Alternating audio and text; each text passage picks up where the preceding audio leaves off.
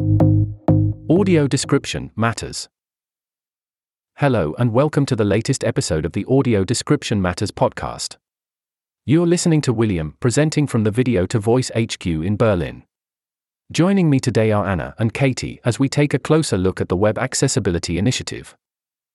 Today's discussion will mainly be focusing on the mistakes businesses make when building their websites and how this affects disabled internet users. We will also be highlighting the difficulties businesses and content creators face when it comes to making their videos accessible. Audio descriptions are a vital component of accessible videos, but we'll be exploring why so few productions are provided with them. Ultimately, inaccessible websites cost companies huge sums of money every year. So let's explore the measures they can take. So, Anna, could you kick things off by explaining why accessible websites are important? Well, first of all, it shows that a business or service provider cares for its audience. Failing to accommodate disabled users means about 1 billion people around the world are not given the same treatment as the rest of the site's visitors. Whether it's a company website, blog, or a post on a video sharing platform, disregarding accessibility can have a considerable impact on views, session times, and bounce rates. These are some of the key indicators for the amount of time people spend on the site so accessible websites allow disabled people to use them properly. But what else can we say about disability? Disability comes in many shapes and forms.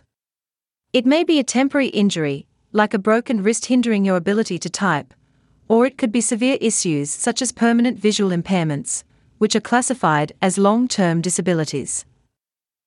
It's also worth noting that the chances of having disabling conditions become greater as we get older. Almost half of over 60s have some sort of moderate to severe disability. So, disability affects more people than many would initially think. Let's move on to the next point. Neglecting disabled internet users has a knock on effect for businesses. Anna, could you explain why? Around 70% of disabled internet users will simply leave a website if they find it inaccessible. According to the ClickAway Pound survey, inaccessible websites cost British companies £17.1 billion in 2019. The study also shows that many major retailers are unaware that standards for supporting disabled people online even exist. The figure above should be alarming for business owners and online service vendors, especially when considering around 15% of the world's population has some form of disability.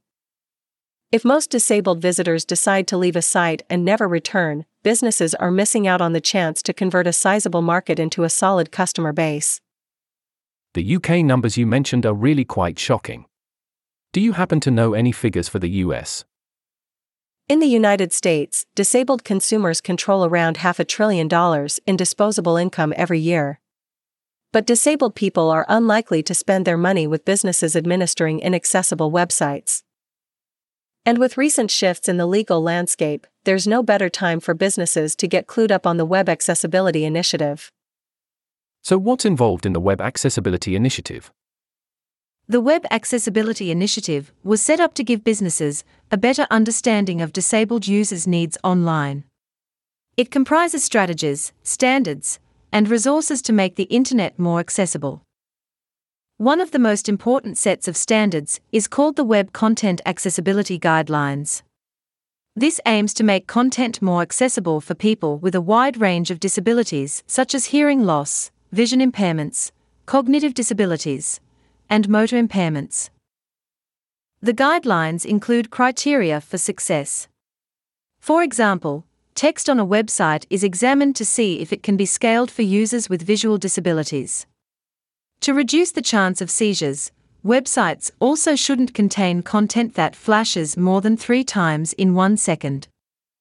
I read through some of the guidelines earlier and it really delves into a lot of detail.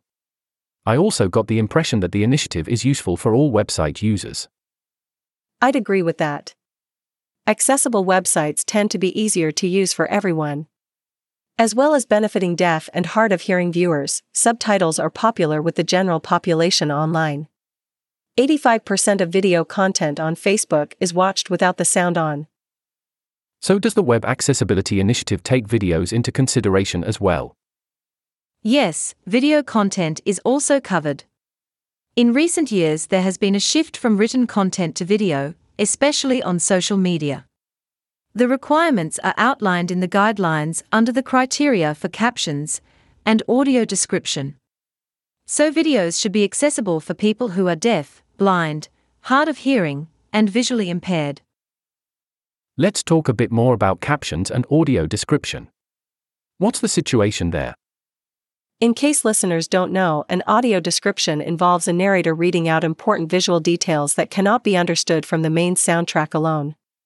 While an increasing amount of online content includes captions, the situation isn't so rosy for audio description.